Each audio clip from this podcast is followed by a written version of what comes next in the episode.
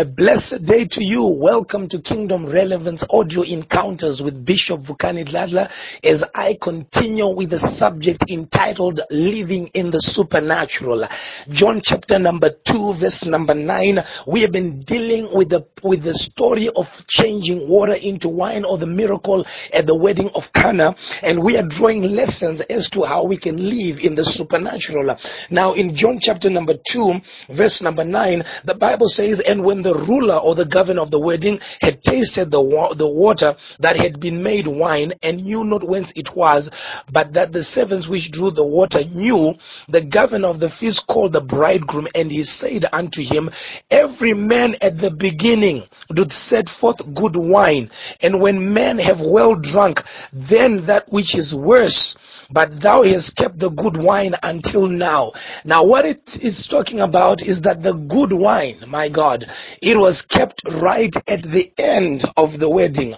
And I want you to understand that wine also represents the Spirit of God because Paul says, do not be drunk with wine wherein there is excess, but be drunk with the Holy Ghost. Now, I love this particular story because the best wine, my God, it was kept for the very last part of the wedding. And I remember the Bible saying that uh, the latter glory, hallelujah, it shall be greater than the former. Beloved, this is what I want to give unto you. In the book of Joel, the Bible says, in the last days, I shall pour out of my spirit upon all flesh. In the last days, I shall pour out of my spirit upon all flesh and your sons and daughters, they shall prophesy and your old men, they shall dream dreams.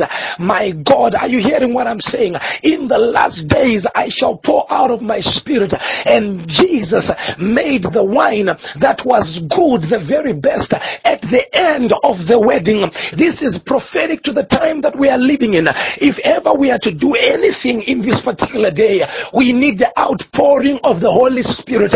We need a relationship, intimacy with the Holy Spirit. We need to fellowship with the Holy Spirit because He is the entity or the institution that we use in these very last days. It is very clear that we are living in the last days. There is calamity all over. Paul had said that in the last days perilous times shall come. Men shall be lovers of themselves. Men shall be without natural affection. They shall be lovers of money more than lovers of God. And he says all these things. And he also says in the last days the faith of many shall grow cold, giving heed to seducing spirits and listening to doctrines of devils. If you look at the time, at the mood of the times, it's gloomy all around. And Jesus has kept the very best wine for the last days. You need a touch of the Holy Ghost. You need a relationship with the Holy Ghost.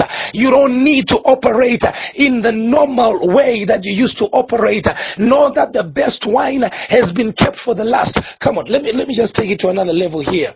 I remember the days I used to drink. That, you know, when you are drunk, you do certain things that you cannot do when you're sober. You do certain things that when people describe to you what you were doing the previous day, uh, people, they'll be like, I don't know how you were doing that. Sometimes you'd start fights with very big people because the big people would, be, would begin to look small because one is drunk. Now, there is a lesson right there. The Bible says, do not be drunk with wine wherein is excess, but be drunk with the Holy Ghost. You cannot face the giants of this life when you are sober. You cannot face the complexities of life when you are sober. You cannot face the difficulties of life when you are sober. You need to be drunk with the Holy Spirit. What am I saying? Yield yourself and open yourself up to the move of the Holy Ghost because what you are facing today only requires somebody that is blurry vision, somebody that cannot see properly because of the dosage of the Holy Ghost upon someone's life. You've got to be high on the Holy Ghost if you want to do anything. Look at the liquidity crunch. You need the Holy Ghost to do business.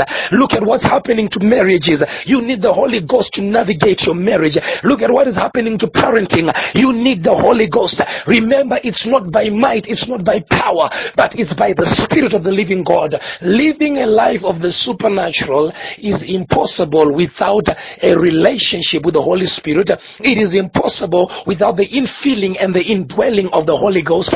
It is impossible without a personal relationship with the Holy Ghost. Beloved, Living a life of the supernatural is your portion. You need the Spirit of the living God. May God richly bless you. As meditation, just go and read Ezekiel chapter number 47, a very powerful prophecy on the Holy Ghost. And don't forget Thursday, Friday, Saturday, all the way to Sunday, the Word in You convention in Harare, 43 Hillside Road in Hillside. If you want directions or if you're in the diaspora, you want to direct your relatives, tell them to call 0772 772 047 or they can call 0772 430 863. May God bless you.